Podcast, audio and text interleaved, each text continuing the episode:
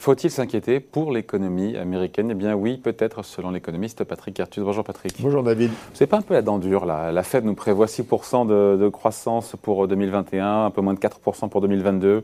Ils ont quoi 4% de chômage, pas très loin du plein emploi. Les salaires qui bondissent de plus de, de 4% aussi. Et ils sont pas à plein les Américains. Hein?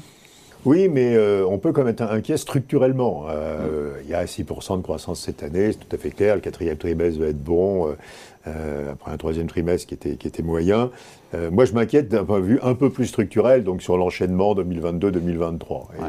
Et, et, je crois qu'il faut réfléchir quand même à ces problèmes structurels des, des États-Unis, puisque on est en même temps très inquiet sur la Chine. Hein, donc, s'il y avait mm. les deux, deux grands, plus grandes régions économiques du monde qui se mettaient à avoir des problèmes de croissance, on serait quand même dans une situation euh, un, peu, un peu inédite. Alors, il faut d'abord remarquer que 4% de croissance en 2022, c'est de la moyenne annuelle, hein, mm. et que compte tenu du profil de croissance de cette année, c'est pas formidable hein, déjà. Ça correspond à une croissance en cours d'année qui est de l'ordre de 2,5%. Mm. Hein. Donc, faut faire, oui, il y a un effet d'optique sur la moyenne annuelle. En réalité, rien de dramatique non plus. Voilà. Ah, non, non. Alors, est-ce que ça peut être pire? Alors, il y a quand même euh, quatre choses quand même qui inquiètent énormément quand on regarde d'un point de vue un peu, avec un œil d'économiste froid, je dirais, les États-Unis. Mm. La première, c'est ce qui se passe sur le marché du travail. Il y a de moins en moins d'Américains qui essaient de travailler.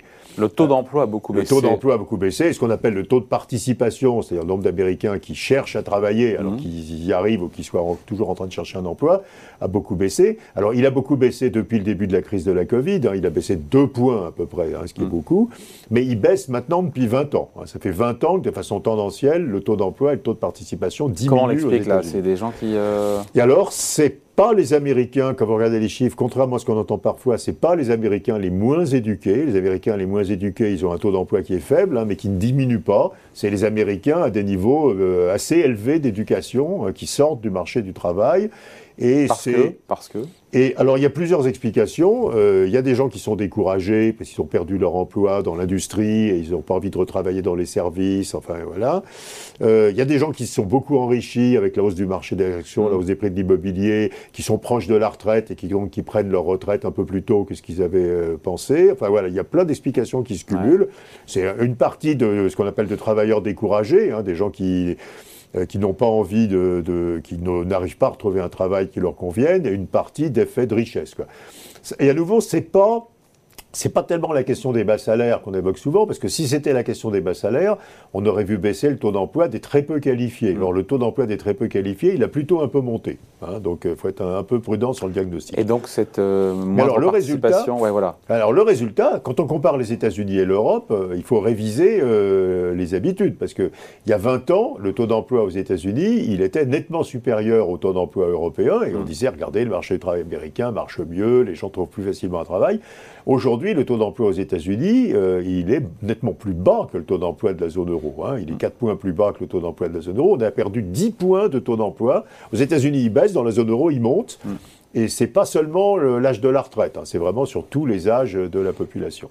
Et puis, euh, voilà, donc ça c'est quand même assez inquiétant, parce que d'abord, moins de taux d'emploi, ça veut dire moins de capacité de production, hein, donc euh, les États-Unis, ça, ça, ça, coûte de la croissance aux États-Unis, et puis c'est en train de fabriquer de l'inflation salariale, hein, oui, puisqu'on voit aux États-Unis, les salaires augmentent de presque 5% sur un an, et c'est vraiment lié à cette baisse de la population qui se présente sur le marché du travail, l'offre de travail recule, on n'a pas du tout ça en Europe. En Europe, le, le, le nombre de personnes qui se présentent sur le marché du travail est plus élevé aujourd'hui qu'avant la Covid. Donc on continue la tendance à la hausse. Aux États-Unis, on a accéléré la tendance à la baisse.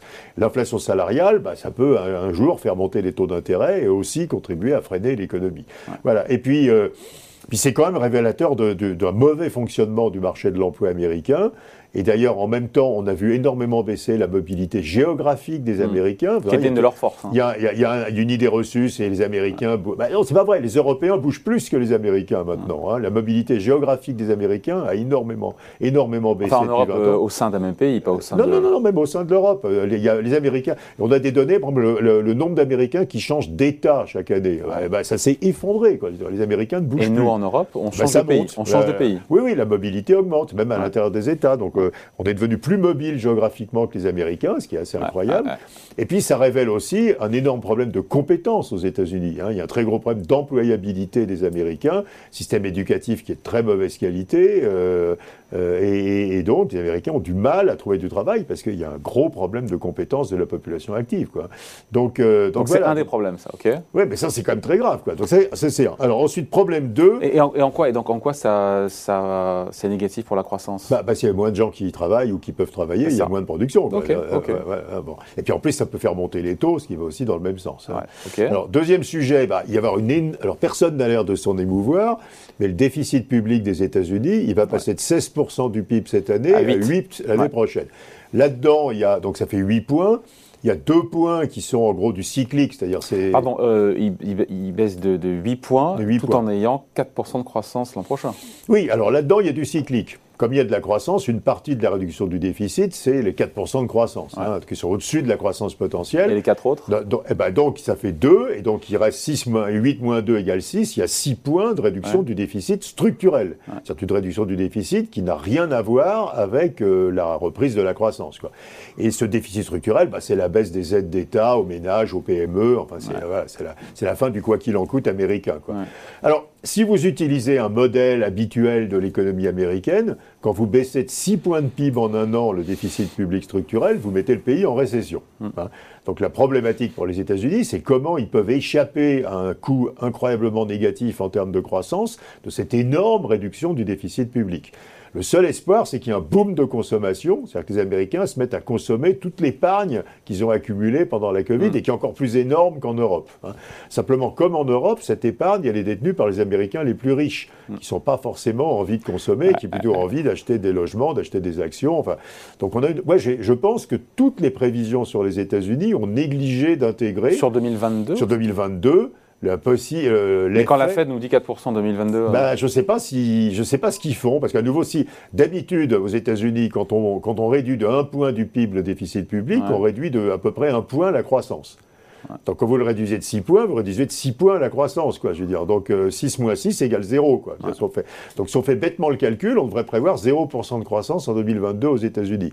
Alors après, évidemment, il y a un dynamisme de la consommation qui est assez clair. Donc peut-être, effectivement, les Américains vont se mettre à consommer une partie de leur, de leur excès d'épargne. Mais enfin, il faut quand même voir qu'il y a un choc ultra négatif qui est cette énorme réduction du déficit public. Et, le chiffre de 8%, il tient compte de ce que l'administration Biden a réussi à passer au ah. Congrès. Hein. Euh, troisième sujet, alors je vais vite parce que le, quatrième est plus intéressant. Bah, il y a de l'inflation qui est en train de faire baisser le pouvoir d'achat des salariés. quoi, hein. Donc euh, l'inflation, elle est à 6, les salaires, ils sont entre 4 et 5 suivant l'outil de mesure. Donc les salaires réels, ils sont entre moins 1 et moins 2. Hein. Donc ah, ça, c'est pas très bon non plus, mais enfin ça, c'est... Voilà. Et puis la quatrième chose qu'il faut regarder, c'est la, la, très très grande détérioration du commerce extérieur des États-Unis. Euh, qui est lié à un phénomène d'ailleurs qu'on observe aussi en France, hein, qui est que la demande se déplace vers les biens. On consomme moins de services et mmh. davantage d'électronique, d'ameublement. C'est un des effets de la crise sanitaire. C'est un des effets de la crise sanitaire, du télétravail, euh, voilà. On est tous devenus suédois, quoi. On investit beaucoup dans la maison, quoi. on mmh. achète des meubles, de l'électroménager. Et les biens, ils sont fabriqués en Chine. Un truc, pas de chance, quoi. Et donc, quand vous regardez les exportations de la Chine vers les États-Unis, elles augmentent de 25-30% sur un an. Et donc, on dégrade très fortement le commerce extérieur américain avec ce boom de, consommation de biens qui sont finalement importés. Quoi.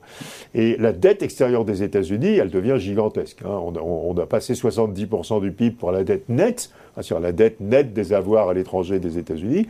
Ça devient gigantesque et on commence tous à se demander. Moi, je, je vois dans le monde de la finance, il y a comme plein de gens qui commencent à dire. Euh, est-ce qu'à un certain moment, il n'y aura pas une crise du dollar hmm. Est-ce que les gens vont pas C'est un truc qui revient souvent dans l'histoire. Oui, mais ça revient souvent. Mais là, on a une explosion du niveau, hein. enfin, le niveau d'endettement extérieur des États-Unis.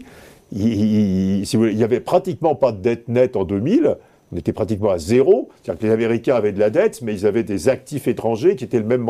Et là, on, est, on, va vers 80% du PIB. Quoi, hein. Donc, c'est une augmentation extrêmement violente de la dette extérieure qui rassure pas. Quoi. Dire, on peut... Bah, en même temps, balance courante euh, déficitaire à hauteur de quoi de 4, points, de PIB. Ouais, mais on se dit qu'ils ont toujours trouvé des financements, les Américains. Oui, oui, non, mais pour l'instant, ça marche. Euh, pour l'instant, ça marche. Pour l'instant, euh, le monde entier achète bah des actions. De... Alors, c'est pas que des obligations, hein, c'est pratiquement plus d'obligations Ce que le monde entier achète, c'est les actions de la tech américaine.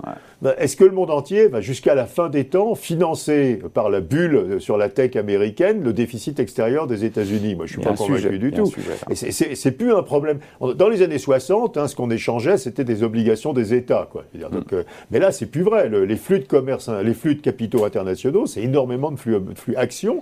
Et dans le cas des États-Unis, il y a énormément d'acheteurs étrangers d'actions américaines et c'est l'attrait de la tech. Est-ce que l'attrait de la tech américaine, compte tenu de ses niveaux de valorisation, peut continuer à être suffisant pour qu'on puisse financer 4 euh, points? En gros, c'est ça, ils rendent 4 points de PIB en actions hein, et qui financent les 4 points de PIB de déficit. Est-ce que, que, ce truc-là est, pérenne? Moi, je ne suis pas du tout persuadé. Donc c'est une économie C'est une économie fragile. C'est ça. Les États-Unis sont une économie fragile et c'est une économie. mais ça tient, mais ça tient. Ça tient parce qu'ils pillent l'épargne du reste du monde. Hein, ça tient parce qu'ils pillent l'épargne du reste du monde. Enfin, je veux dire, ils sont pas bons à grand chose, donc ils n'arrivent pas à travailler. Euh, ils font d'énormes déficits publics, etc. Et tout ça est financé en hmm. captant l'épargne du reste du monde. après, les grands vainqueurs, euh, euh, les, grands vainqueurs, encore une fois, du, notamment de la crise du Covid, c'est la tech, oui, oui, oui, Mais rappelez-vous que, enfin, voilà, le Royaume-Uni, l'Angleterre était dans cette situation-là jusqu'à la Première Guerre mondiale, et ça peut s'effondrer brutalement, quoi, le rôle de monnaie de réserve dominante. S'il se met à y avoir un doute hmm. sur la, sur la solvabilité des États-Unis ou sur la valeur de, de la tech américaine, euh, on n'en est pas là. on n'en est pas là, mais ah, on n'en est pas là. Bon, il faut regarder. Faut regarder. En fait, bon, c'est une économie beaucoup plus fragile que ce qu'on estime d'habitude. C'était ça le message de cette vidéo. Merci beaucoup. Explication point de vue signé Patrick Artus, donc chef économiste de Natixis. Merci Patrick.